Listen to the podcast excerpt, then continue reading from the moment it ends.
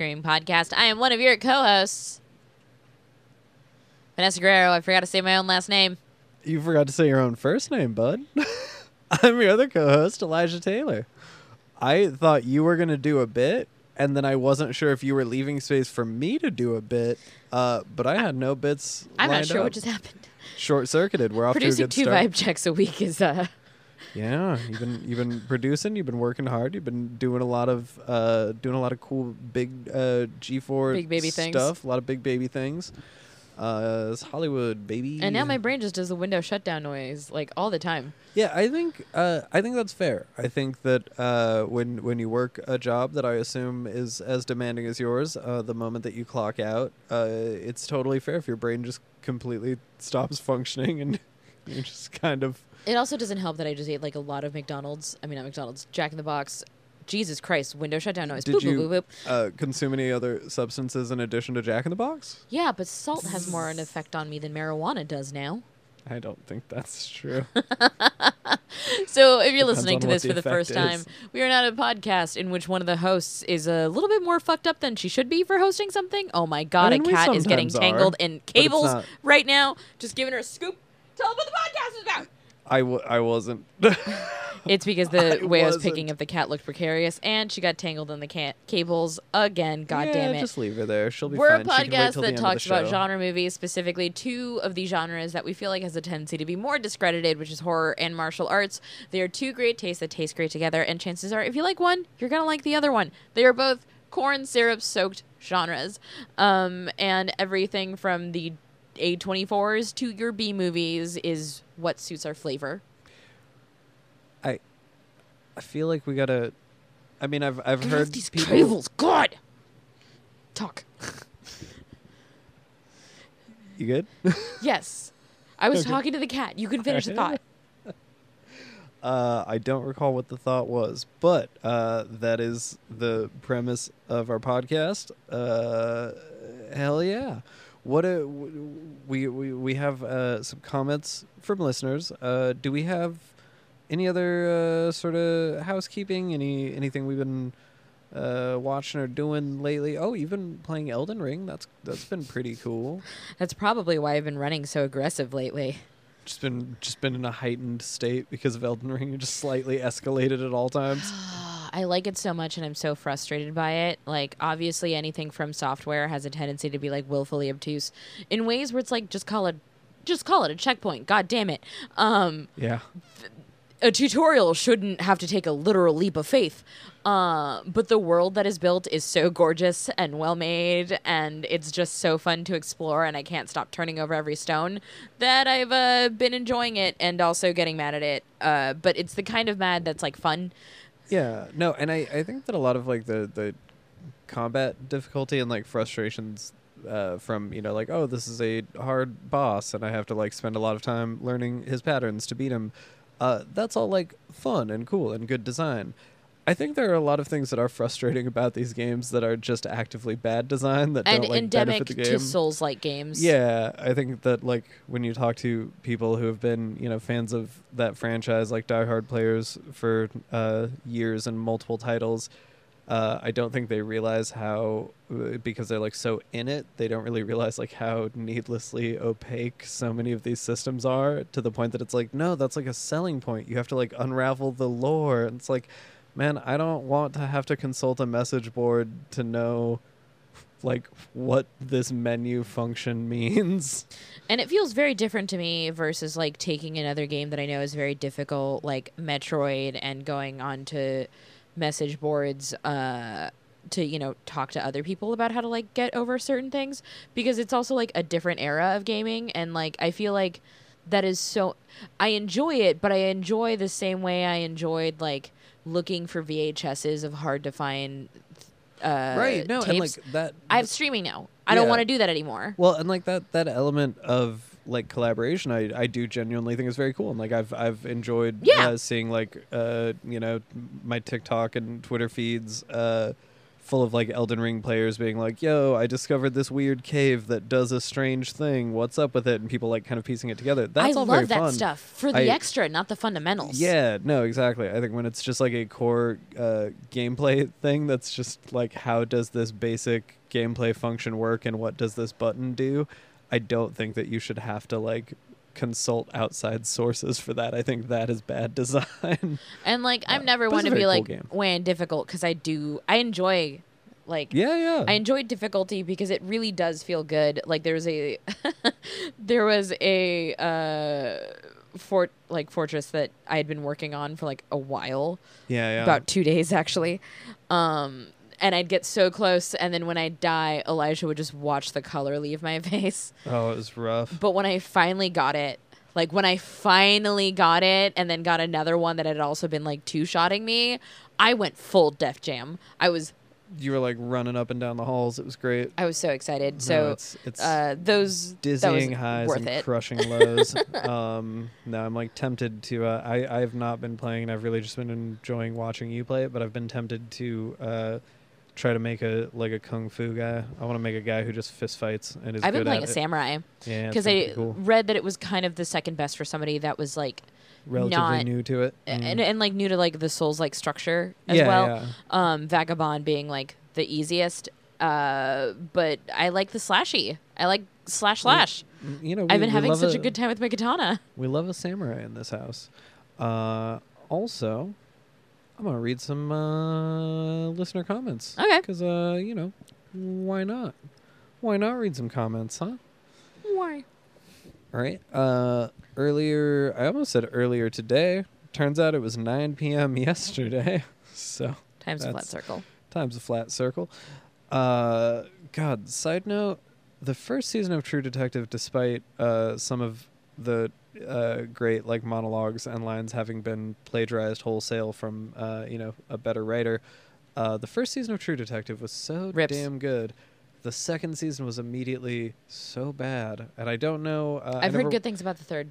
yeah, I know uh, Jeremy Saulnier or Saulnier uh, like came on and worked on it for a bit. And so Oh, like, that's curious. right. Yeah. And then you have Mahershala Ali as the lead, I believe. yeah, yeah, and Who's he's, like he's always great. captivating enough that I'll watch him do anything. Like he could be Sonic now, and I'd watch him as Sonic. Yeah. Do you think he would go fast? He's gotta. He's gotta.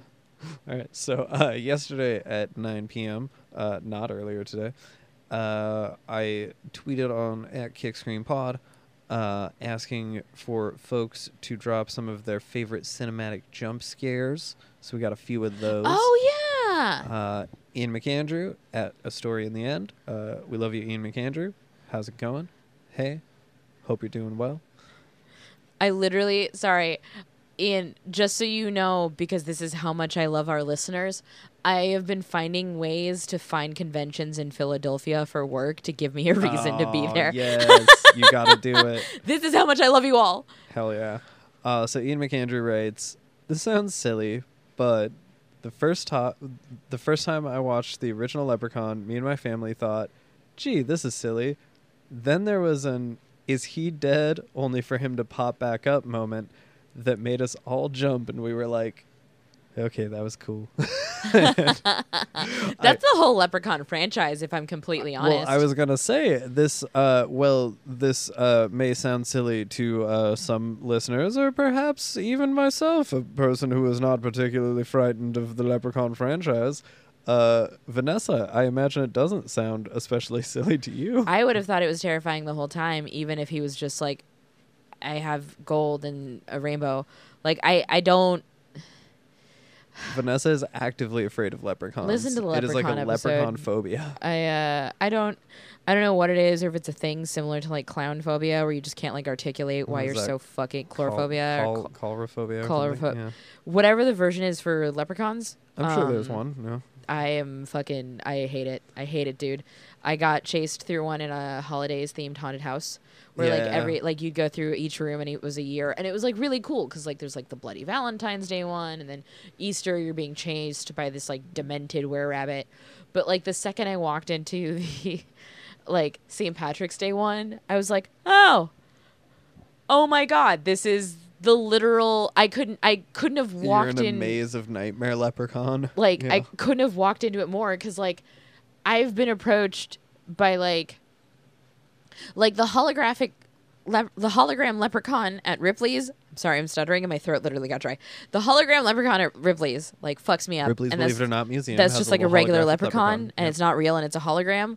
So the fact that I realized that I walked into my innocuous fear haunted house version, right, I was where it's there. like an actual leprechaun who will. Ch- I know not actual like leprechauns are real, but like a physical, tangible, a physical one, and it's like meant to be space, yeah. scary, and that there were like several. I legitimately was trying to find the exit, and I just kept getting more and more into the haunted house.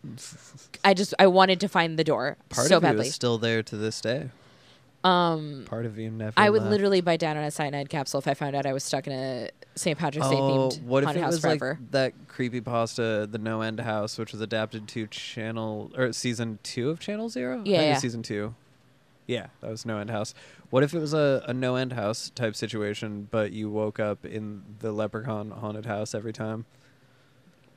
Cyanide Yeah, every time. but you you don't have cyanide. You're just stuck with whatever you have in the Leprechaun house. I legitimately think my voice changed when a leprechaun ripped through a wall after the lights turned on and then they flicked on and a dubstep bass drop started playing and the lights started strobe flashing and a leprechaun came through a wall and I think it was like set up like paper so that he would like rip through Yeah, yeah. so I definitely like was not expecting it. Um and I screamed so hard I like shoved my date and just like arms back Naruto running. I don't think I've ever been that scared by something in a haunted house in my entire life. Damn. I hope that I hope that scare actor was like, "Yo, did you see that? I fucking I killed her." got her. I think he thought She's he killed me. now." That I just run and died. Like my heart just stopped. That's the goal, right? Any scare actor, you're like hope, like kind of hoping that you scare someone to death. I Would did have one as a child that thought think? he gave me an asthma, asthma attack. Oh, that's pretty good. Did he? No, I was just, you just crying. already had an. ass- Oh. What's the next question? Uh, next next listener comment comes from uh, Kevin, all caps exclamation point, good name. Uh, at Kevin underscore U underscore eighty seven, writes.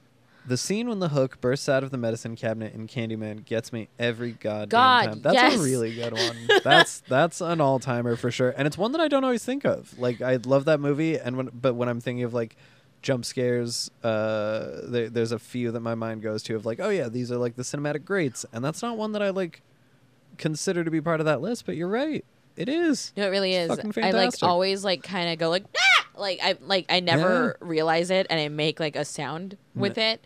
Um I- think that's maybe one of my favorite things about Candyman is uh jump scares in Candyman aren't always like flashes, but they're things that like linger after the terror. Yeah. so it's yeah. very much like it pays off on like there's something in the corner of your eye because there is. uh, and finally, uh, Chris at Go Go Gojira. Great name. Uh, right, I know, great name. All of you have great names. Uh, writes, best jump scare is still the defibrillator scene from The Thing, and I agree. It's you and I got to watch a bunch of people witness that for the first God, time. that ruled. Yeah, and that seeing- will always be one of my most treasured memories in the world. Same. Yeah, seeing the thing with a sold out uh, theater audience that bizarrely had largely not ever seen it before. Like seventy percent. Yeah, fantastic. I uh, I would not have guessed previously, and I don't know why this is that I always just assume that like if if I know about a thing that exists, like a piece of media or art or whatever, uh, I just assume that like I was the last person to find out about it.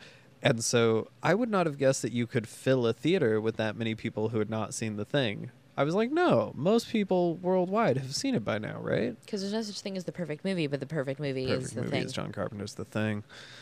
Uh, yeah. Oh, oh. We also sorry. I realized those were all the comments that I had pulled about the jump scares, but there was another comment that I wanted to read. Seeing several people all scream in absolute terror when they didn't know something was going to like escalate so quickly are some of those moments in which uh, it makes me think of when I got jealous of your grandma because she got to see and hear audiences react to Texas Chainsaw Massacre for the first time. Oh, right. like I've I've had a few moments like that where I'm sitting in a theater and I'm like, oh my god, this is gonna be the thing. Like everyone in here, not like the thing, but like Right, the thing everyone's talking about this year. Like Yeah. everyone in here was like terrified or like had this huge moment, this like collective moment. It's why I understood when Nia DaCosta, when Candy, her Candyman was coming out, that she was like, I'm.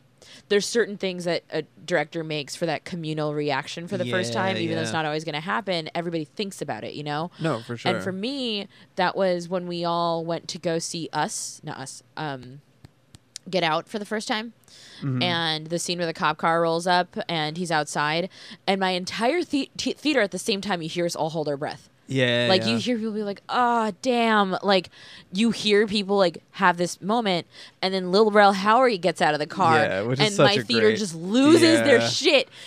And I think everyone had that when they went to go see it Out. No, I don't. I, I remember uh, I was uh, living in Thailand at the time that that movie released, so I saw it at a theater in Bangkok, and like there was no crowd reaction during that scene. Uh, like I think probably literally except for me, uh, because I was the only like American in the audience. and then you had to explain and why. yeah, and so like the friends that I was there with uh, were like primarily Thai, and then uh, I think Max was there, a Swedish fighter. Uh, but yeah, I was like the only American there, and I had to explain like why that was like frightening because like I visibly was like no, and then they asked about it, like why were you like freaking out? I missed something, and I'm like no, you didn't miss it. It's just that the cop would have been a bad guy in that scenario. um, God, but yeah, those collective moments in movie theaters, and especially when it's a horror movie, like when everybody reacts to the thing at the same time, yeah. um, are such lovely little moments. I'm so lucky to experience. There is uh, a Polish film that I'm I'm gonna Google real quick. I believe it's called Playground, uh, or something of that ilk. Yeah, it was uh, something that I saw at Fantastic Fest. Yeah, Playground. It's uh, 2016 Polish film that is apparently streaming now on Tubi. Um, difficult, difficult watch. Uh, can't necessarily like you know comfortably recommend it. It is not a fun movie to watch.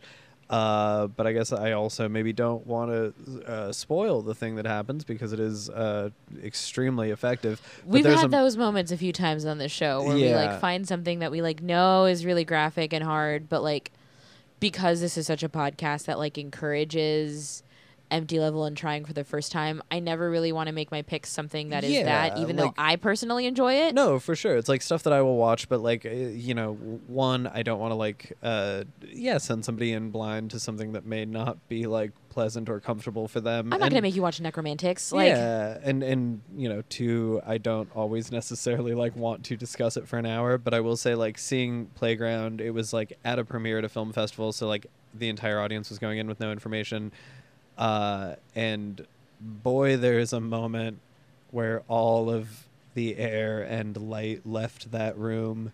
And then everyone walked out of the theater and just quietly shuffled around and was like, "What? do- What do we do? What do we? What do we say?" that was what is that Yeah. was a screening of Dancer in the Dark I went to. Oh God. Everyone just left either like crying or quiet. Um, no, we had that even with this episode where I actually had like a kind of perfect pick for your film, um, Men Under the Sun, but it's also widely known as like one of the first class three films and I mean category three films, and that's like not something I should like I- let someone who is learning for the first time stumble into. And I also like, I don't know, watching watching this movie and then that movie back to back would have not. That, yeah. It's not a fun Yeah. experience. It's not a good or fun No, there were like thematic connections for sure, but I was like, no. I'm gonna get on a soapbox for a moment. All right. There's certain things that I love that barrier point entries are like willfully made much like more intense than they have to be for first timers and it's usually done by like a lot of the dudes in it. I know like women are ki- like guilty of this as well, but I'm like talking about like the majority of the space. Yeah. And um for me there are two things that I love and it's horror like horror and weed. Like I can't Oh, tell you yeah. how many women I know that are like the first time I smoked, I thought I hated weed because a dude was like, "Oh, you've never smoked weed before? Do this huge bong rip." Or like eat this huge edible. and then they freak the fuck out or like got really sick. And then they freak out or get sick and they never do it again. They don't hate it. And then they meet me, smoke with me, and I'm like, what do you like? What makes you anxious? Like, are you somebody that's affected by caffeine? Like, I really right. like, like, what are you trying to like experience after this? Well, in that case, do this and wait like an hour and then try again. And like, then they find out they like it. I've actually experienced that a lot with like women getting into horror. Like, they aren't comfortable with asking like other guys in their life, but they'll come to me and be like, if I like this, but I consider this too much, what's a good entry point for me? yeah. And I know so many women that are like, I wanted to get into horror movies, and my boyfriend showed me Human Centipede, and he showed me Serbian film, and he showed me all this shit. And that's the first time that they wanted to experience something. And that's such a shitty way to get somebody into something that you love. No, I, I feel like it's just another side of like the gatekeeper coin, you know, that it's like willfully making something inaccessible, knowing yourself that that was like probably not your first exposure to the thing. Uh, but yeah, doing it from this point of just like, this is mine and I don't want you to have it. So then you. So I want to yeah. scare you away from it. Yeah, and then of course you're you're able to be like, oh well, I tried to get them into it, but they just they were they were too weak. So if you ever listen to this podcast and you wonder why me, since I'm the one that's making most of the horror movie picks, might not always pick something like as intense as like some deep horror movie fans like, it's because w- there are many podcasts for that. There are many, many horror movie podcasts that will absolutely go down that road with you. And also, I would love to guest on them and talk about those things because I'm dying to. But this isn't the space for that. There are other Yeah. spaces for it. It's not this. Yeah. Uh, and also, you know, we're we're curating a vibe. It's it's about uh, accessibility, but it's also uh, that you don't always want a double feature of super intense, uh, you know, three hours of, of hardcore shit. Sometimes uh, that that just you know you, you That's gotta, too much to put with something yeah, else. You got to think of the the rise and fall, the arc of the double feature. And boy, did we think about it with this one. Yeah, And uh, unless you're specifically me, I'm sorry if you leave open mouth crying. My bad. um, That's what happened to me when I put these two together yeah, yeah. in a Uh, good way. so the last uh, last comment because it segues in uh, at Desiderium Rex, Joshua Messinger writes, between the belt in this and the fire hose in Romeo Must Die, I'm convinced Jet Li is at his deadliest when wielding a rope dart. Josh, I had, I well, I shouldn't contract it instinctively to Josh. You might go by your full name, Joshua. I was, I, I assume nicknames. So yeah, maybe J Dog. Uh, but at Desiderium Rex, Joshua Messinger, I had the exact same thought, uh, literally on this watch. Like I've seen the movie so many times, and I think the the difference is that between this viewing and the last, I uh, had an experience of falling down the rabbit hole of rope dart and meteor hammer TikTok, and watched a lot of. Oh, I watched of, you go down this yeah, just watched a lot of videos of martial arts, uh, martial artists uh, and practitioners of like specifically those disciplines who are like very good at meteor hammer and rope dart, uh, and like watched them sparring against, uh, you know, like kendo guys or you know dudes with a, like a spear or a staff or whatever, uh, and was just like shocked at how uh, hard to deal with it looked, and I'm like, I I know that you know, there's a lot of cons, but it looks way more practical than I used to give it credit for. And so it was a thing that, like, watching it, I was like, actually, that's pretty sick. And now, uh, watching this again, I thought, damn, I bet Jet Li is incredible with a rope dart. So, uh, yeah, same, same thought. And that segues well into my pick for this week in the kicking section of this week's kicking and screaming. I have chosen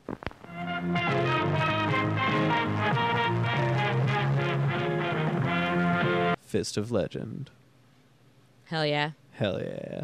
This is this is one that I've been threatening to pick uh, for like beginning. for a year at least, uh, because it uh, the, it's one of the first ones you think of from for me personally. Uh, Vanessa, had you had you seen it prior to this? Nope. No. What do you, what do you think? What are your thoughts? Do you I loved this. It rips. It might be my favorite Jet Li movie now. I think it's yeah. I think that's fair. I mean, It was the one before this. you fucker. what? I'm being honest. We're fighting now. I'm No, being I- honest. I love the because you know one, what but- Jet Li I like? I like Jet Li in stupid sunglasses and a leather jacket because that's the closest thing you can get to actual Jet Li. Yeah. Because he likes parkour and he likes that shit. You he like- likes the shit that shreds. You like you you like Jet Li when he's uh when Indulgent. he's a bad boy heartthrob Yes. listening to nu metal. Yes. All right, I'm just saying. I know that you have also seen Once Upon a Time in China one and two. I think Dragon. I think you maybe saw Fong Sai-yuk. You saw Red Dragon. Yep. Uh, I'm just I I personally know that you've seen better Jet Li movies. Having said that, Fist of Legend is almost like just the empirical best. I think you can argue that one of the Once Upon a Time in China films, or potentially Fearless, which we will get to someday. Uh, but I Fist haven't actually is, seen Fearless. I know. I'm excited for us to watch it. Uh, especially now that you've seen this, because uh, controversial hot take. I might be. I'm. I might be changing my stance. Uh, that uh, I think Fearless. Fearless might have aged better than Fist of Legend. I think that Fearless might now be the better Jet Is Li it because film there's more undercranking than you remembered being? there's there's a lot more undercranking than I remember, uh, and there's uh, well, let's let's just get into it. We are. uh, we're in it. So, Fist of Legend, it's uh, ostensibly a, a sort of uh, it's a spiritual remake, if not just a direct remake, of uh, classic uh, Bruce Lee, Fist of Fury, uh, and is the story of Chen Zhen, who Similar to like a folk hero, like a Wong Fei Hung thing. Yeah. I want to prove that I remember shit. You remember shit. No one thinks that you don't. You got nothing to prove, I babe. know you're the martial arts guy. I just want to show that I'm learning. You've you you already done been learned. You know everything now. I graduated. That's right. You have your uh, yellow belt. The belts only go up to yellow. as high as they go in this in this metric. I'm sorry. Uh, actually, no, we don't even have belts. It's a cord like capoeira. Uh, but Fist of Legend is a Chen Zhen uh, story. He's a folk hero.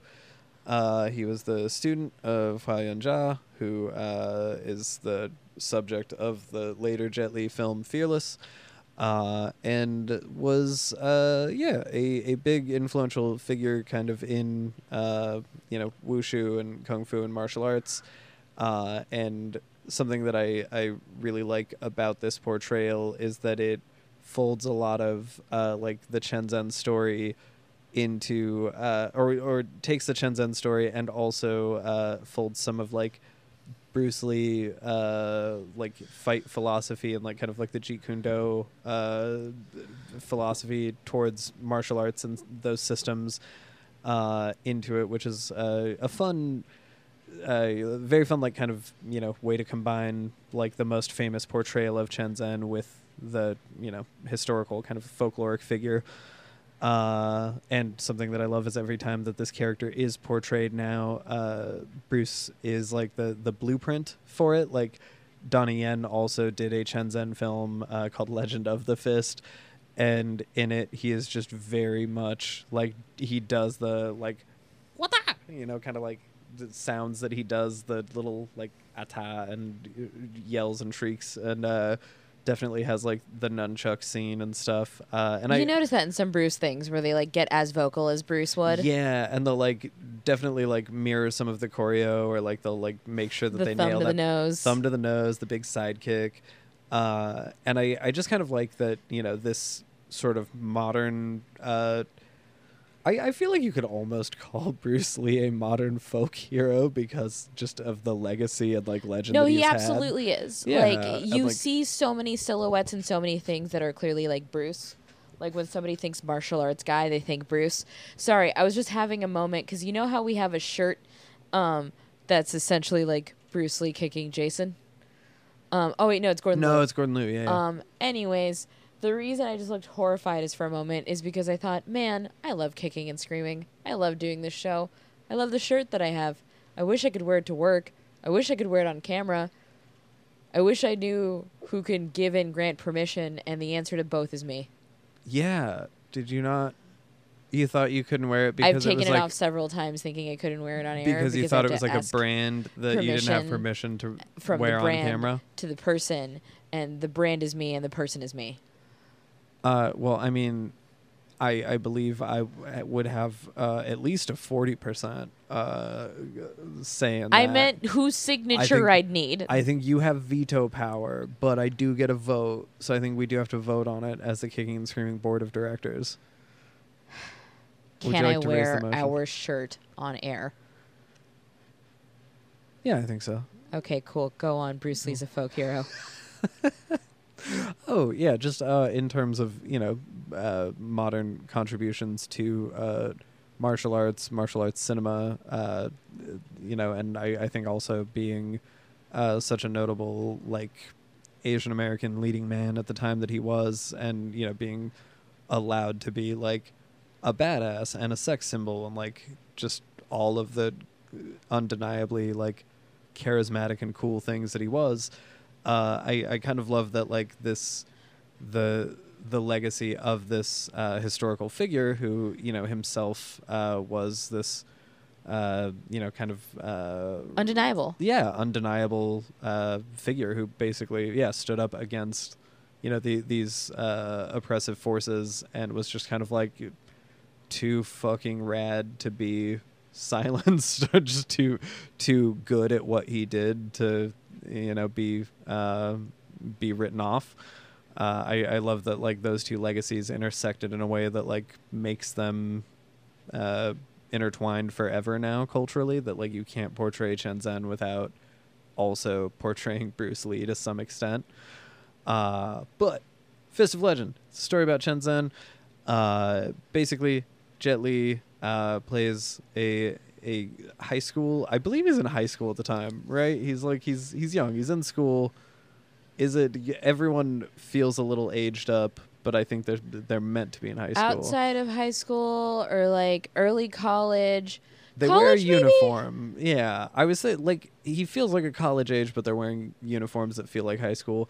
Uh, but he plays a student who is uh, from from China, uh, but at the beginning of the film, studying abroad in Japan to uh, learn, you know, about their martial arts and uh, Japanese technology and such. Uh, he comes back home when his master Huo Yuanjia dies in a duel with a with a Japanese fighter. He immediately goes and challenges the Japanese fighter because he he's horrified to think that his master could have lost. Uh, and upon uh, dueling the the Japanese fighter, he realizes immediately that there's no way that his master would have lost to him. Uh, so he then suspects foul play because this dude's weak as shit, uh, and he he truly is. Jet uh, or Chen Zhen rather uh, just absolutely wrecks him, and like I think several of his students on the way in. And like that's also how he recognizes that something is amiss. Yeah, he's he's just like this dude is not very good at fighting compared to me, and I know that my master was better. Uh, so he demands that the body be dug up. Uh, after it is exhumed, they uh, after the, the corpse is dug up, they test him for An uh, on the site autopsy, not unlike a COVID test. Yeah, what what's amazing is that Chen Zhen performs the autopsy. One handed. yeah, I, I always forget about this. That the one handed, quick, Yeah. simple autopsy. and he brings a doctor, and the doctor's like, "I'm not a coroner or a pathologist. This is not what I do." But also, I mean, does the doctor like do? I mean, I guess he probably does surgery, but he was just like, "Gross, it's smelly and dead." And yeah, he somehow didn't have the stomach for it. But I feel like as a doctor, you should. Like if I I don't know. Real different when you're just like poking around and nothing's. It- feels like walking through a neighborhood where no one's home, but you've like known it. Oh. You think it was just like eerie? You think it was like, this feels weird? Mm, yeah, like walking around a neighborhood. yeah. Yeah. Walking around a neighborhood, it's eerie. Uh, no, I don't know. I knew somebody who went to med school and they would like text me uh, every like weird, gross thing that they would learn. Yes, they would. Yeah. They'd be like, hey, today I found out there's this worm that can live inside humans' eyes. Here's a photo of an eye that's filled with worms. You showed me a photo, not of that, it was a different thing. And then I told you that I never wanted to see another photo again. Yeah, they were all pretty good. Uh, but I'm just saying, it feels like if you had to have that education, you should have the stomach to dissect a body. I digress. Chen Zhen has to perform the autopsy. He cuts the liver out. They determine that his master was poisoned. Uh, eventually, it is uh, discovered that this is part of a uh, a conspiracy by uh, perpetrated by one like particular Japanese general, uh, General Fujita, the Killing Machine, uh, who is a super deadly, evil, nationalistic, imperialist dude, whose uh, goal is essentially to. Uh, you know, crush the morale of these Chinese martial artists while also instigating conflict between uh, the Chinese uh, and Japanese, you know, uh, militaries and uh, governments and uh, people at large. Uh, he is essentially trying to, you know, generate sentiment and pretext for a war, so that he can uh, justify the evil shit that he and presumably his bosses are uh, trying to do. And uh, something that I do like about Fist of Legend that uh, does like still you know kind of kind of hold up today uh, better than more recent, more jingoistic mainland Chinese films like the later uh, Ip Man films and uh, anything that like Wu Jing has done recently is that it feels less like uh, the, it feels less like the thesis is like China is great and unbeatable and Chinese martial arts are great and unbeatable and other nations are like evil, which is sometimes the moral. But Uh, more nationalism is a poison. Yeah, because there are like they they take effort to show uh, like Japanese martial artists and Japanese like uh, ambassadors who do not want this. Characters in his life, like his wife. Yeah, yeah, and the fact that like there is like bigotry on both sides, and there's like nationalism and xenophobia on both sides, but that like Chen Zhen is kind of right in the middle of it, and he's like, no, like I don't think that the Japanese are evil. I I think that this dude is, uh, and I I do think that it gives a more like nuanced and balanced depiction than Mhm. a lot of more recent films do. Uh, but yeah, he has to uh, fight with uh, some some uh, imperialist guys. Uh, he has to. They they do. He does go to court for being framed. He goes to court for being framed uh, for for having murdered uh, the dude that uh, fought his master. Uh, the entire trial is a mockery. He has uh, yeah, a, a few a few like kind of small fry fights, and then there are two fights in particular that I want to talk about Because Uh, they're phenomenal. because they're phenomenal. Uh, every fight in there is great, but the the two highlights, he fights uh, the uncle of his uh, his partner, uh, who is considered like the top ranked martial artist in Japan at the time, and General Fujita wants him to go, uh, you know, challenge. Chen Zhen and also the he- son of Huo Yuanjia, who's now like the master at their their school. Uh, he General Fujita wants him to go, you know, fight these guys and beat them up, uh, embarrass them. But he's not really on board with the political agenda and very much kind of says like I fight who I want on my own terms, uh, which. Sorry, Vanessa got scratched by the cat. I think it's scratched by the cat. She bit the top of my foot. She bit your foot She just walked up to me and Like- bit me on the foot. Like it was a little ham sandwich. This is the most disruptive she's ever been for the show. I'm yeah, sorry. she's she is not happy. Um, what's your deal, Kyle? What's your deal? All right, the fights, the two fights. Sorry, I was trying to get her to meow into the microphone. Uh, but yeah, something that I I mean this this character rules. Uh, he is also played by I should have had the actor's name up because I always forget it, but it's uh the the same actor who plays the uh kind of like final boss in Heroes of the East. Uh, That's where I recognized him from. yeah, it's you know, uh, you know, obviously a, a, a bit older, uh, different different hairstyle. He lost the the sick ass mane that he was rocking in Heroes of the East. Uh, but yeah, an incredible screen fighter, super charismatic and rad. Uh, and between these two, like Heroes of the East last fight and this one has like two of you know the best fights ever. Uh, but yeah, he he challenges uh, Chen Zhen, and something that I love about him is that he is very clearly portrayed as like a character that is so good at fighting that he he doesn't have to listen to anyone. That like General Fujita is giving him orders, and he's like, "I don't work for you."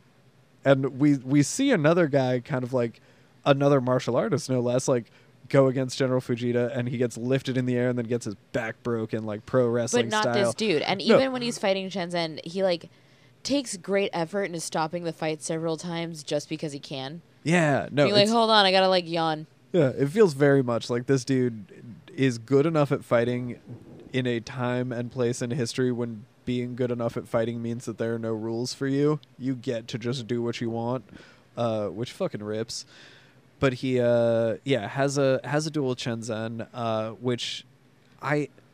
The last fight with Fujita is incredible, and it's like a 15 minute showstopper of a final fight this one might be my favorite fight in the movie. Yeah? it's, it's so fucking good, and one of one of my favorite things that a fight scene can do, and this movie does it with both of these fights, is uh, have a fight scene that has clearly defined like phases, almost like a video game boss. You know, where it's like the and uh, an easy way to do this is to have like it starts as a shootout they run out of ammo then it's a knife fight they both get disarmed then it's a fist fight or whatever to you know break it up with like different weapons or to have like the environment change you know and you see that in a lot of like Jackie's stuff where it's like he'll be fighting kind of through a location so that you know you have different sort of like visual phases that are defined by like what props are available to him in that area uh, and this one I love because they they break it up with uh, the the initial fighting uh, in which Chen Zhen is doing kind of uh, an unorthodox for the time uh, style that looks a lot closer to like Jeet Kune Do or even like modern kickboxing uh, than it does to any like traditional Chinese martial art. And the uh, you know uh, karate practitioner uh, kind of imitates his style, and they both kind of start fighting in this uh, yeah, more like kickboxing style, and it even includes like clinching and knees and elbows and stuff, which is great. But then uh, you you have a beat about halfway through where the wind is in the Japanese fighter's eyes, and he uh, is clearly like at a disadvantage because of you know just the elements. Chen Zhen being super honorable uh, whips out a blindfold, and something that I love is that they both have a blindfold handy. They both just like immediately had it prepped uh, but then they uh, have their their blindfold fight. At which point the choreo like changes and becomes much more uh, grappling heavy because you know if you're if you can't see your opponent, you have to uh, you know have some way to keep track of them. And so I, I love that it kind of like gets broken up into these stages. A lot of the grappling stuff is super fun. It has a style of choreo that uh, I don't know. I still like you. You can see what was influenced by this, like Yuan Ping's choreo on Fist of Legend. You you can almost see like where we get things like you know John Wick now, but obviously like The Matrix was you know Yuen Woo-ping like building off of what was established here in terms of like blending traditional kung fu choreography with like modern fighting techniques.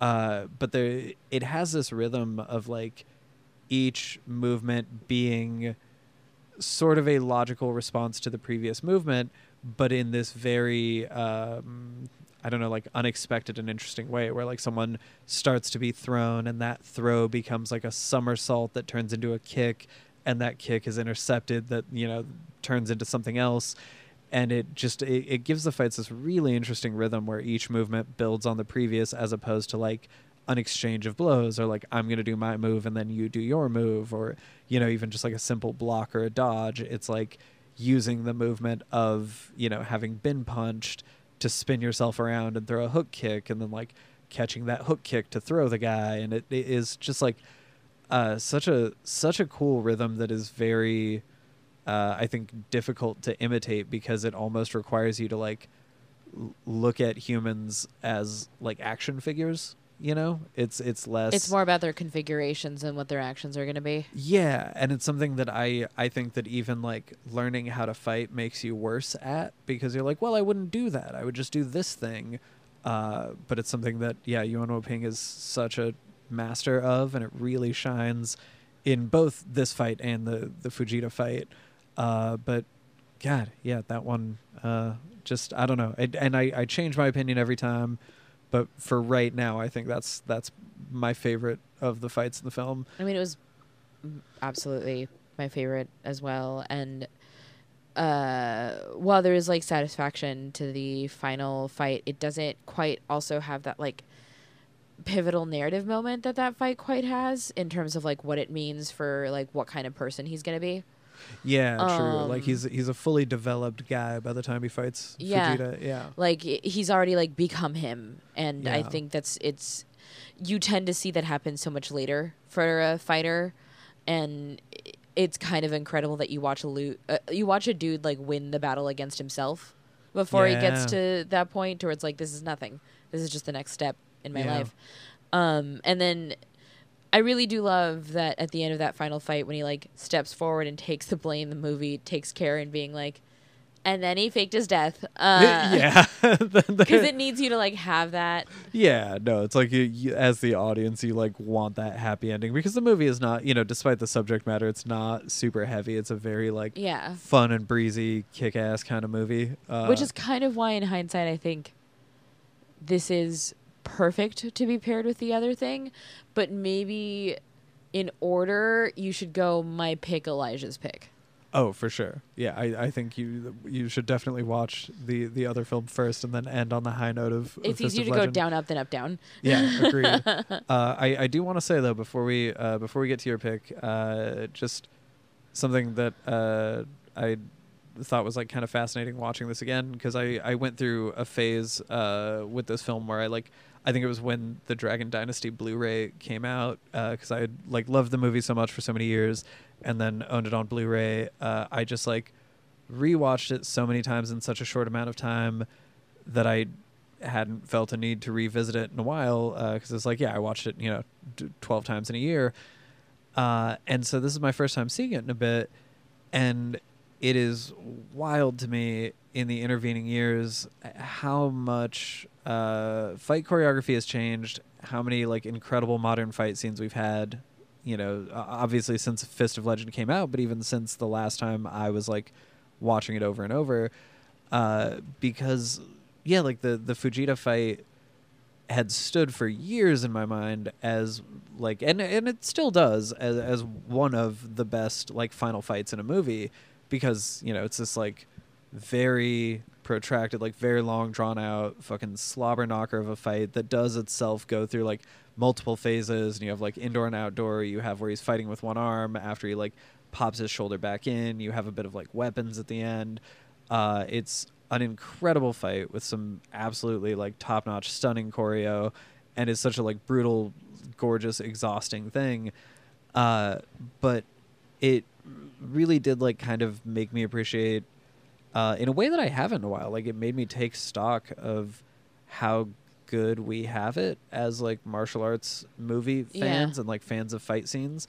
Uh, because there was, you know, a, a stretch there where I feel like through kind of like late 90s to like early to mid 2000s where it felt like we weren't getting a lot of great fight scenes Yeah, and now just the fact that it's like yeah that's like fujita is absolutely one of the best final fight scenes we also have like the final fights from like the raid 1 and 2 and the Hiya night comes exists as a streaming network. Yeah, and like you know, we've even like we've had Flashpoint and you know other like Donnie Yen stuff. We've had some incredible lengthy one-on-one fight scenes. Michael Jai White. Yeah, yeah. Even like some like direct to video, like uh, Falcon Rising stuff. Um, I we, mm, I was gonna mention uh, a direct to video star that we maybe are a little disappointed in right now. Makes we our hearts hurt. So Michael Yeah. Jai White. yeah, Michael Jai White's great. Uh, but yeah, we've had so many like incredible pieces of choreo in the intervening years that like while it still holds up and is fantastic, the fact that it's not like untouchable in the way that it was for a really long time, uh, pretty sweet. Like pretty Yeah. fucking cool that we can now r- pull all of these other reference points. Uh, and so yeah, I, I love Fist of Legend and it still stands as like an all time high point. But it was also like interesting to revisit now and realize like, oh, we're making some progress in terms of sick ass fight scenes. Hell yeah. so uh Vanessa, what did what did you pick to pair with Fist of Legend? Well, for uh, Fist of Legend, a movie about a uh, folk hero that people talk about in trying times, um, and just those like uh, trying times in general, uh, I have chosen.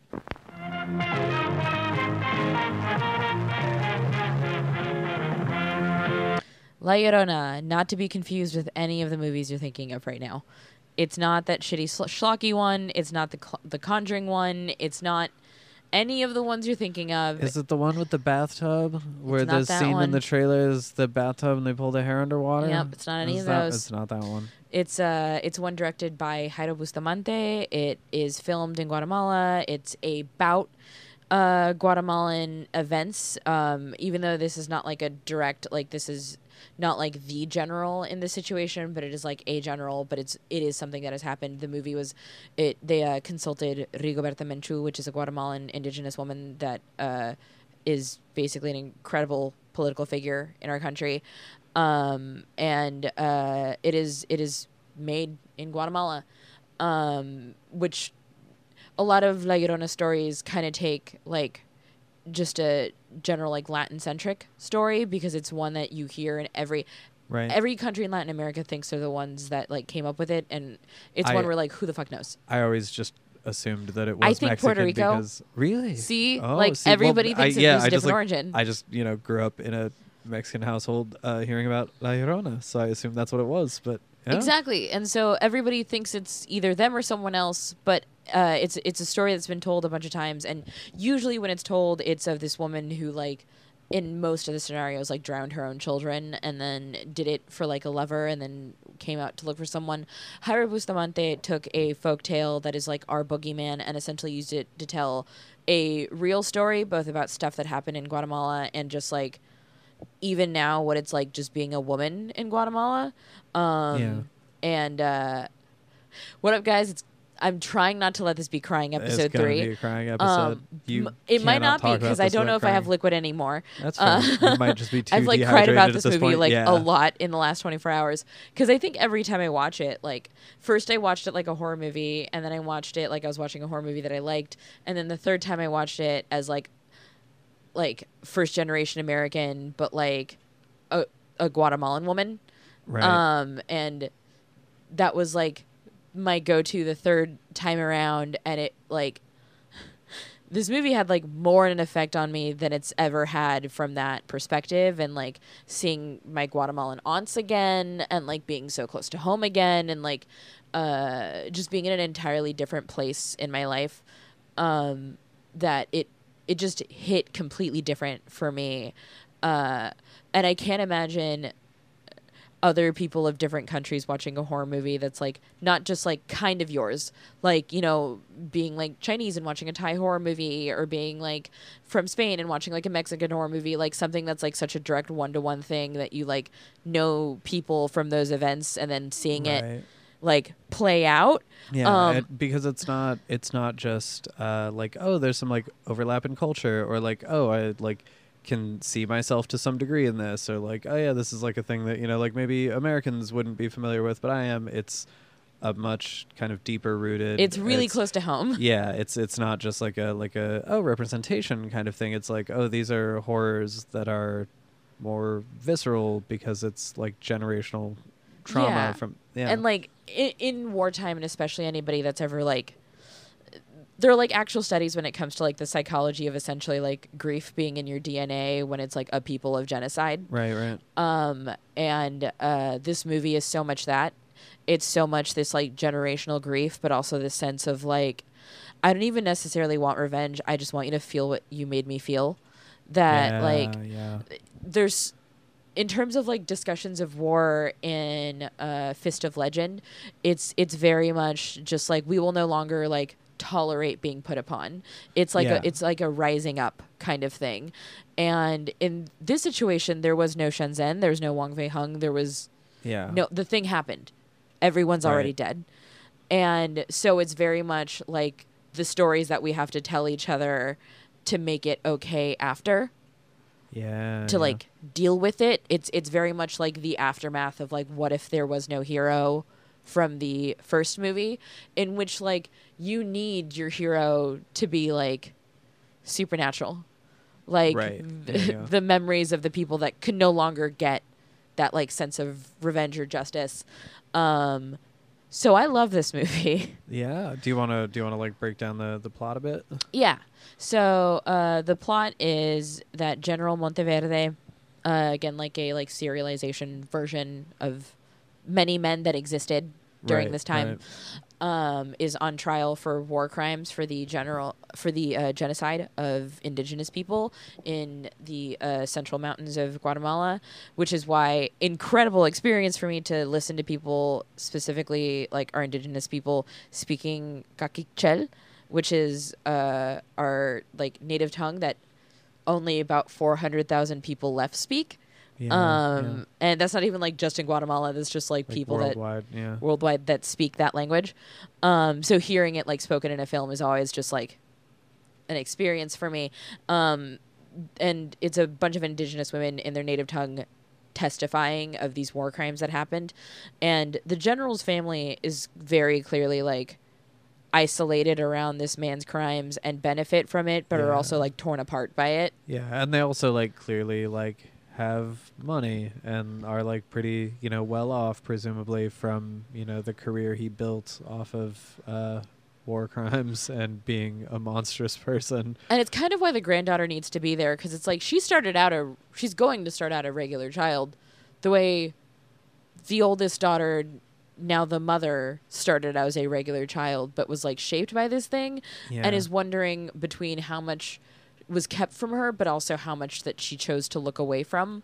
Yeah, because you have the the daughter uh, of of the general, like yeah, an an adult woman with a young daughter of her own, uh, who is very much like she she is like absolutely not, you know, like innocent in her uh, handling or like her, and it's very much like Like, oh, more like, than her mother, but it's also like there's a willful willful ignorance. Yeah, and it's you know it's very much like the the sins of the father type of thing where it's like yeah she didn't you know do these things herself and just was the child of this, but also like clearly has benefited from you know what what the father had done and is aware of it and is just like ah yeah that's I don't agree with it. Ooh. Because like even the way she talks to her daughter when her daughter is like, "Did Grandpa did so, do something bad?" That's like a moment in which she can like yeah, she get clarity to happen. could say this was yeah this was awful and yeah he's not you know a, a man to emulate because sometimes you do need to say that with family she makes the deliberate choice to brush it under the carpet, which is Yeah. like you're you watch it dilute, but like not by that much. right right Even the way they speak to like the other indigenous housekeepers that are wanting to leave and being like, "Well, think of us. Think of all the stress we're going through." When like yeah. they are of the people that were assassinated, they are also missing people. yeah the the complete like lack of empathy shown by uh yeah like essentially two generations of them and then you have the the granddaughter who is young enough to just kind of be periphery to any of it and is I know there were some reviewers that were like, "Oh, there could have been more horror elements for me," but a lot of those, and I don't even think you necessarily need to see it as like a Guatemalan person, but a lot of the moments were just like the way they would talk about them, yeah. uh, like in passing, like you would just kind of feel ill, and it, like so much of it is also lit like a Hammer or a Universal horror movie. Like Yeah, it's it's yeah, like constantly really lit, like it's black. shadow, And, like, yeah, yeah, like it's black and white basically, but like you get these and the pops of color. cinematography in it is phenomenal too just really beautiful uh visuals in Yeah. the film throughout So like, of course, the director's lens is this is the horror. yeah This is how regular people that walks walk amongst you like men talk yeah about an entire group of people that have been killed. No, and I, I think that like I I get the uh you know mentality of like oh I expected more scary ghosts and haunted house and like stuff jumping out at me and you know gore and heads exploding or whatever because uh you know I love all those things. They're all great. Uh so you know I get being like oh this was my expectation and it wasn't met but I don't think that it's at all fair to say that there's not enough horror in the film because you spend the entire movie trapped in a house with a fucking monster with a with you know a man who is just pure evil down to his fucking marrow and then like who the sounds of the real. protesters outside, the way it's mixed, Yeah, make you feel a little bit like uh, yeah confused and It's panicked the super, whole like, time. yeah, like aggressive and disorienting, and yeah, I mean the fact that like your you know uh, effectively like main character more or less is both someone who is uh, nightmarish, uh, just monster of a thing, but also a very real person that like still exists and is living comfortably in many homes around the world right now. because he's tried guilty and then of course something happens to Yeah. annul it and uh, because of the way they are like protesting although the fact that the protest was even able to go on is one of those where i know like guatemalans have been able to but like y'all we've literally had reporters uncover stuff about a president and then die literal days later. Like Yeah, yeah. I, I part of me was as an audience from what i was given from the information that i was given i was terrified to be trapped in that house with like monstrous people as this like constant hum of noise and chaos is there all the time to where you also feel like i've been awake for years by it.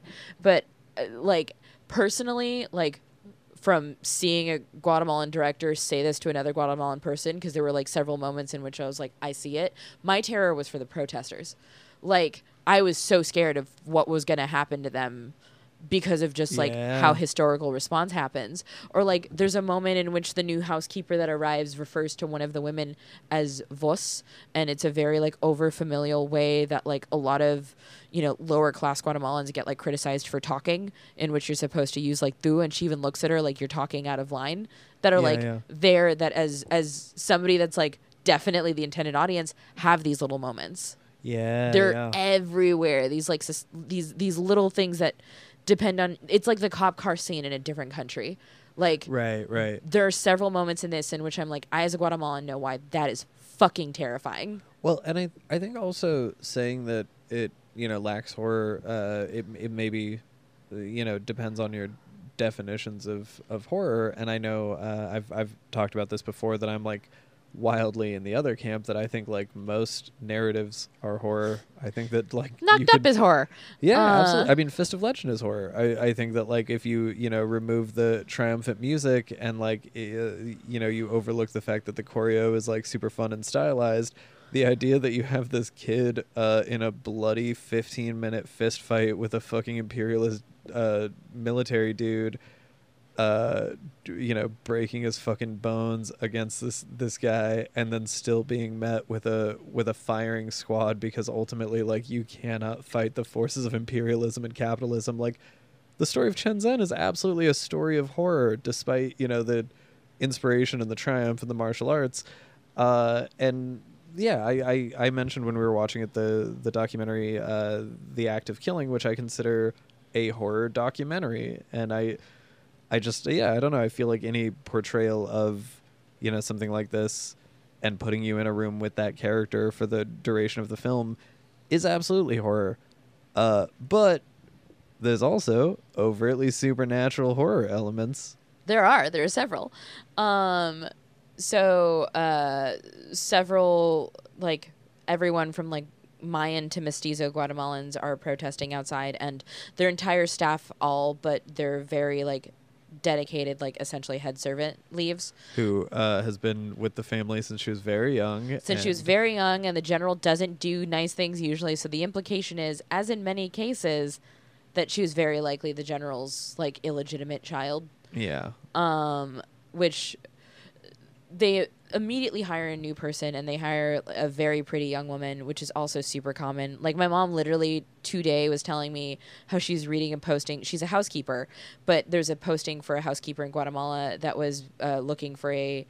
A woman, preferably of indigenous, between 18 and 24, and send picture of body, and that's it's Jesus Christ 2022, and that's an ad in Guatemala looking No. for a female housekeeper. Send picture like, just on Facebook.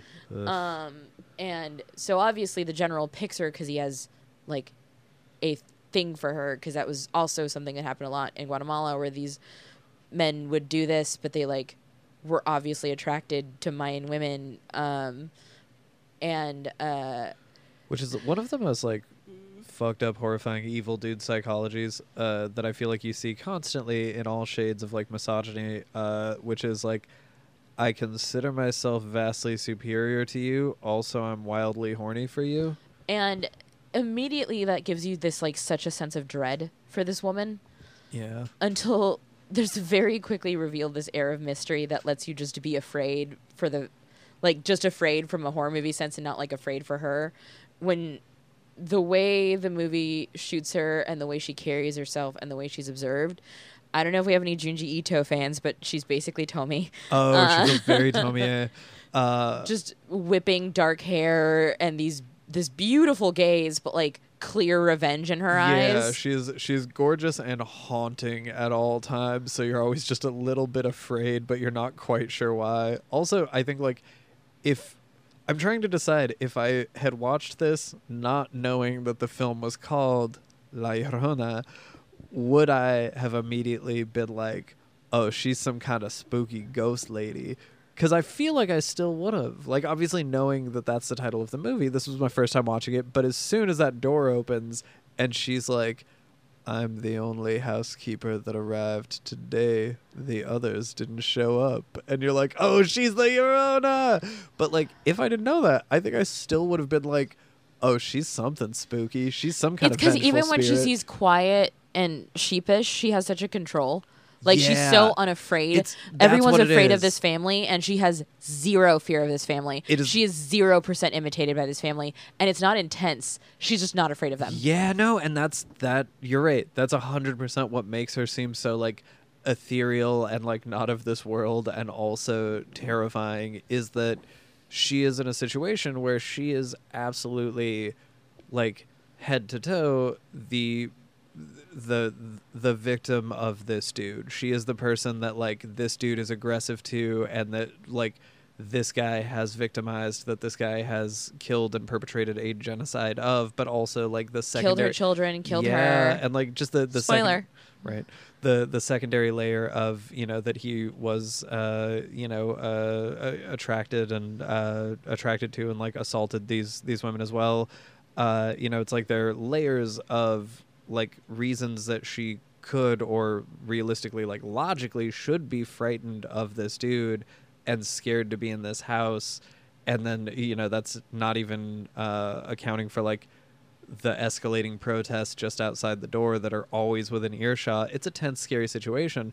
And the fact that she is frequently like not only not afraid, but so clearly unafraid and unaffected by things, even like in comparison to the people around her, that you're just like, oh, she is she is terrifying. like And like she's shot that way sometimes. Like that scene with the blow dryer where she like looks at him over her shoulder and like her hair is whipping around her face. yeah. Um like uh, getting right into it, she immediately like takes a liking to the youngest daughter, Sarah, and like starts teaching her how to hold her breath, which like once you realize what the whole thing is setting up is like a terrifying act of benevolence yeah. um and she's very like kind to her and like listens to her and like asks about her and uh shares with her that she had two kids that passed away. Um and uh pretty much as soon as she survives like faucets start going off things start getting weird in the house and like as somebody that like grew up with a story you're like good god it's her. Yeah. and you hear other people like referring to her and they're very much like not down to believe the story. Um but through staying there the wife has a nightmare of uh, her name is Alma in this. Alma's like last moments every night until Yeah. she's like getting conjunctivitis in her eyes and like pissing herself constantly. And you know the general is wandering there around the house with a boner being found by his entire family, and just they they're just disgusted and they hate him yeah. um and you know they start seeing missing people just standing and staring at the house everything starts getting like increasingly more both like supernatural but also they like they can't look away anymore Yeah, yeah. They they can't they can't leave like right out the front door. They would be, you know, uh, probably attacked, possibly killed by this mob, uh, but absolutely are forced to confront, uh, you know, wh- what he has done. Uh, but yeah, just the fact that their home becomes a prison in which they are gradually tortured, and I think that that probably is where, you know, some of this breakdown of like, oh, it's not, it, it doesn't have enough horror because we have so many films in which like a person is trapped in a single location and there's a descent into madness, and that usually like pushes real far. You know, it's uh, usually like a lot of really like grotesque and nightmare stuff by the end. Uh, but I do appreciate that it's like just enough that it's like, oh, this is a supernatural curse, but it's not the kind of thing that like it doesn't just jam the gas pedal where it's like, oh, all of my teeth fell out and the cat is shooting, you know, blood out of its mouth at me or whatever. It's not immediate haunted house over the top like I'm insane now with horror. It's a gradual enough escalation that it's just like, oh, I like you have. Uh, I don't know how to express this. Like I don't know how to articulate. It feels like there is a enough time for everyone in this house to learn to feel bad. It's not. Yeah. It doesn't hit them so hard and so fast that they would just be like in shock. It's like, oh no, you had to sit with that. You had to gradually suffer in a way that like made the final, you know, days or weeks of your life uh, almost make up for a lot of the bad. And like you don't even know if they necessarily learned from it. right. But like the the moment when you realize who she is and what she's come to do is one of my favorite oh shit moments, especially if like anyone has familiarity with the story. Because like completely removed, it's still scary, but when you know it, you're like fuck. Um, and it's when you see the silhouette of the children standing outside. Like you don't see their faces, you just see the children, and they're like, "How do they get in here?" And they realize that they can't find Alma, and you know Alma's been teaching her how to like hold her breath all this time. And oh right, the youngest daughter is now bleeding because the fucking grandpa keeps firing at anything that he sees, and almost Yeah. shoots the granddaughter. Well, and and Alma definitely like like uh, she does get shot, but not like she gets grazed. Well, and she like created the situation uh, Yeah. where she like kind of yeah lured him out there and then had her on like in the pool with an oxygen tank and then uh, yeah kind of tricked the the grandfather into shooting at her. Uh, so yeah, the grandfather shoots his own granddaughter in the arm, and she's fine. but it makes his daughter hate him. She I holds a gun to his Yeah, head. she points a gun at him and is like, "Get the fuck away from me." And she hasn't said "I love you" too the whole movie. Yeah. No, and I like I love uh yeah, like it certainly the general does not like learn any kind of lesson by the end of this. There's no, you know, moral for him and I don't imagine necessarily that his wife does either. Uh but they they learn to feel bad. You know, they they're put through a specific ringer that's like even as a person without empathy who has always felt a sense of privilege and entitlement and superiority that's like even when a bad thing happens to you you might like shrug it off because everything else has been pretty good the fact that like by the end of this his family hates him he is a he is a disgusting wretch. Like the fact that he has absolutely nothing leading up to his final moments uh is is a joy. It is a gift. Any other family would have been like, but at least we have each other, and they just fall apart. Yeah Like yeah his wife at one point just gets up and decks him in the face. Yeah, 'cause she just punches him, Just punches him because she and it's it's like played for like a second of comedy, but then it's also just kind of upsetting. Yeah. Because like she's just so over him that she just strikes this old guy in the face, and uh, but the moment I wanted to that I've been teeing up, which was like specifically when you realize like what is happening that I really love, is they're all gathered by the window and they realize that Alma isn't around, and you know they're like putting pieces together and like asking questions of the daughter like you said she had two kids and they died and you know even the maid earlier being like how old are you? and like no one in her village really knows you. And so they ask her like what else did she say? And she's like well she said she's known grandpa a very long time. Yeah. And they're like anything else? And she's like she told me not to drown. And the second she said she told me not to drown every time i have that huh, moment because you just know it is both a benevolence like she chose to be merciful on this one yeah um but b being like but just know if that happens you're in my domain now Yeah, yeah. No, and I I do uh I don't know, I, I read it as uh you know, a, a bit of like the sadness of the character that's like like hold your breath for as long as you can. Like learn to hold your breath because like there might be a day when you need to and just I don't know, like knowing the backstory of you know, even just like the the folklore version or whatever, just like knowing that it is uh at at its core like a woman whose whose uh, initial tragedy hinged largely on like her children drowning, like meeting this kid and just being like, "Hold your Don't breath, drown. kid. Don't drown."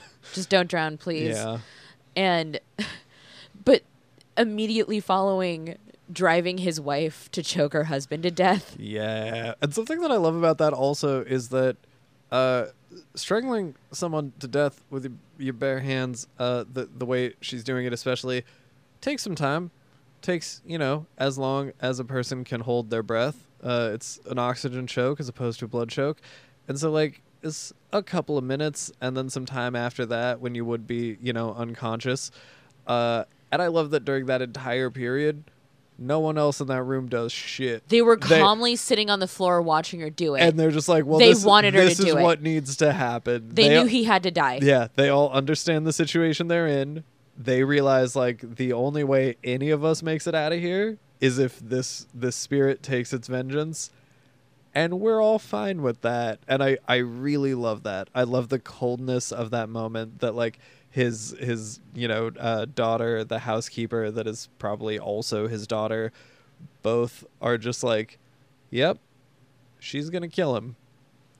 and we're just gonna hold the baby and comfort her and uh, let this happen. Yeah. Because even the wife, when it dawns on her what she did, she like touches him, checks his pulse, and doesn't go, "Oh, I've killed my husband." She just kind of sits there, Yeah. like, "Huh." and it's like that's that's what that deserves that's what that man's legacy gets to be is that the people who are closest to him in the world uh just watched him die and did nothing to intervene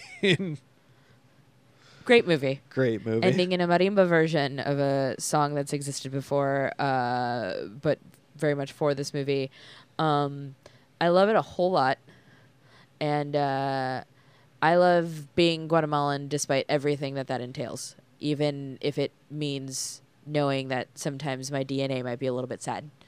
Because sometimes it's really beautiful, but here it comes. Here comes crying Uh, episode three uh, um just after this third watch it literally made me call my mom and uh thank her for walking here uh cuz she came here on foot um because my my brother and sister and me and even my little brother would not at all have anything close to the life that we have specifically me and my sister.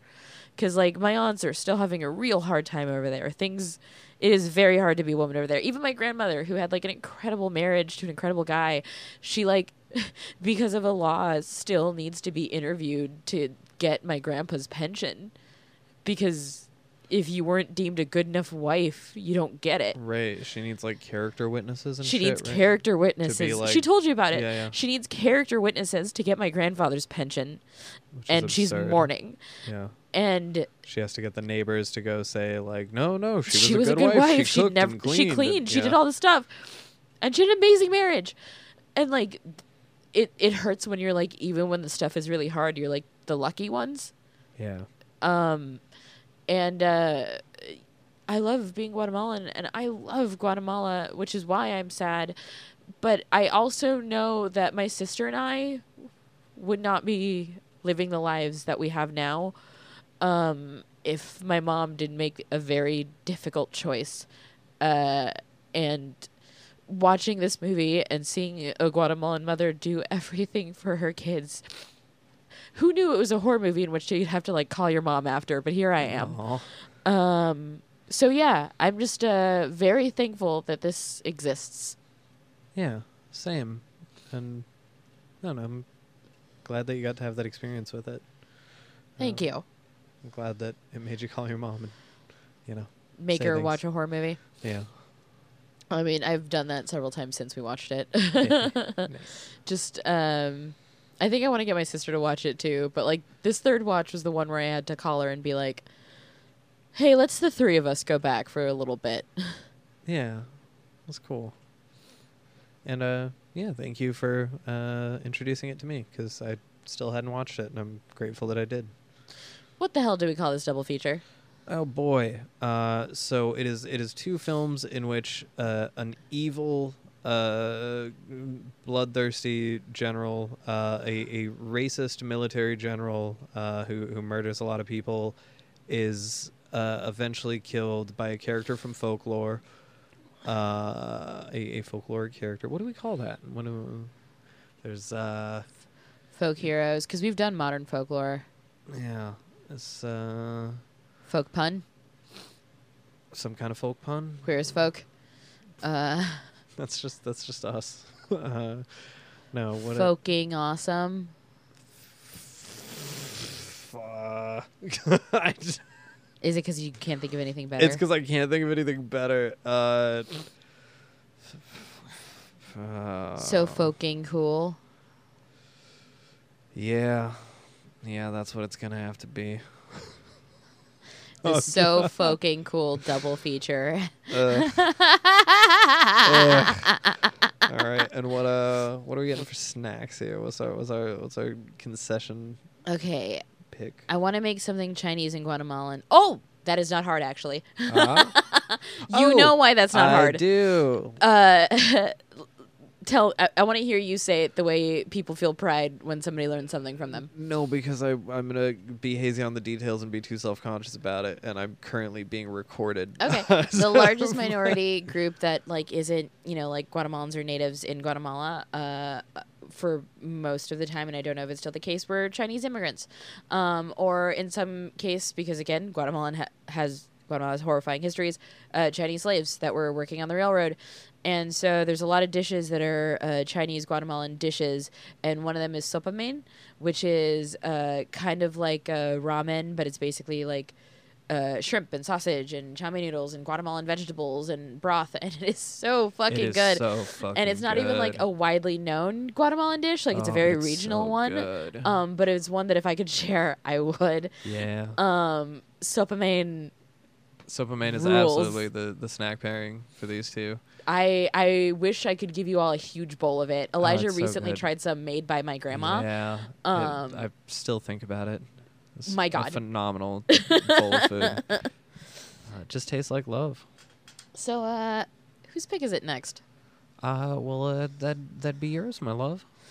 Tell the people where you can find uh, all the stuff while I think about it real quick. Okay, so while Vanessa's thinking about what kind of movie she's gonna she's gonna challenge me to pair with a martial arts film or possibly a horror film. I don't know. You never know. She sent some wild cards. Uh, well, she's thinking. You can find the podcast on Twitter and Instagram. We are at KickScreamPod. You can find me on Twitter. I'm at Elijah underscore Pizza. You can uh, you can you can follow me. You can send send me some cool DMs, and we'll chat and be buds. Uh, if you have sent a message that I haven't replied to recent recently, I apologize. Uh, been uh, uh, been busy, swamped. been real swamped, and uh, dealing with some just general executive dysfunction type stuff. Uh, but I'm gonna start replying to messages soon. So reach out, talk to me about cool fights, cool horror movies, whatever. Tell them where to find Uh, me. You can find my beautiful, incredible, talented, and amazing wife on Twitter. She is at NESS Guerrero, and on Instagram, where she is at SNES Guerrero. You can also catch her on twitch.tv slash G4TV, where she produces Vibe Check and Attack of the Show presents The Loop. Uh, so tune in for those programs. They are always radical. Uh, what you got for me, Vanessa? You find anything yet? We can also just No, no, I got it, I got it, I got it. Um, and wrap up the uh, you can uh, also find me April 23rd at the Albatross Theater in uh, Boston, Massachusetts for oh, PAX that's East. I will be there moderating the G4 panel. Um, also, I'm trying to get someone to let us all have a party together afterwards because that would be extremely fun. That would be rad. Um, but in addition to all of these things, for my next pick, I have chosen. You have to try not to get too happy now. Okay. Simmer down. All right. I have chosen I'm simmered. basket case. Ah! All right, I'm simmered down. I was I was uh full full disclosure, total total earnestness. I was like in my head trying to decide what was going to be like the funnier bit if I should cuz you were like simmer down don't get too excited. I'm like should I like comically do a big energy reaction where I'm like, "Oh, I'm so excited." And in my head I was like, "You know, kind of tired. It's been a long day. I don't know if I have it in me to sell that, so maybe I'll like lean really hard into, you know, like, oh, I'm simmered. I'm simmered, like you said.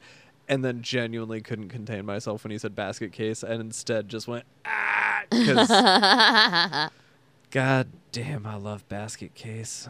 I know you do, babe.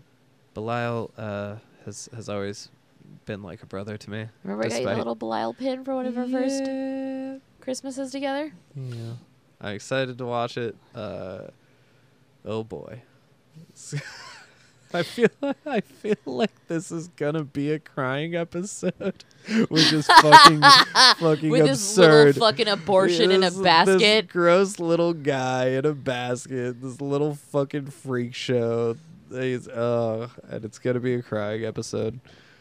All right. Well, crying, crying episode four is on the horizon, but uh, thank you for enjoying crying episode three. And as always, we love you. Bye. love you, bye.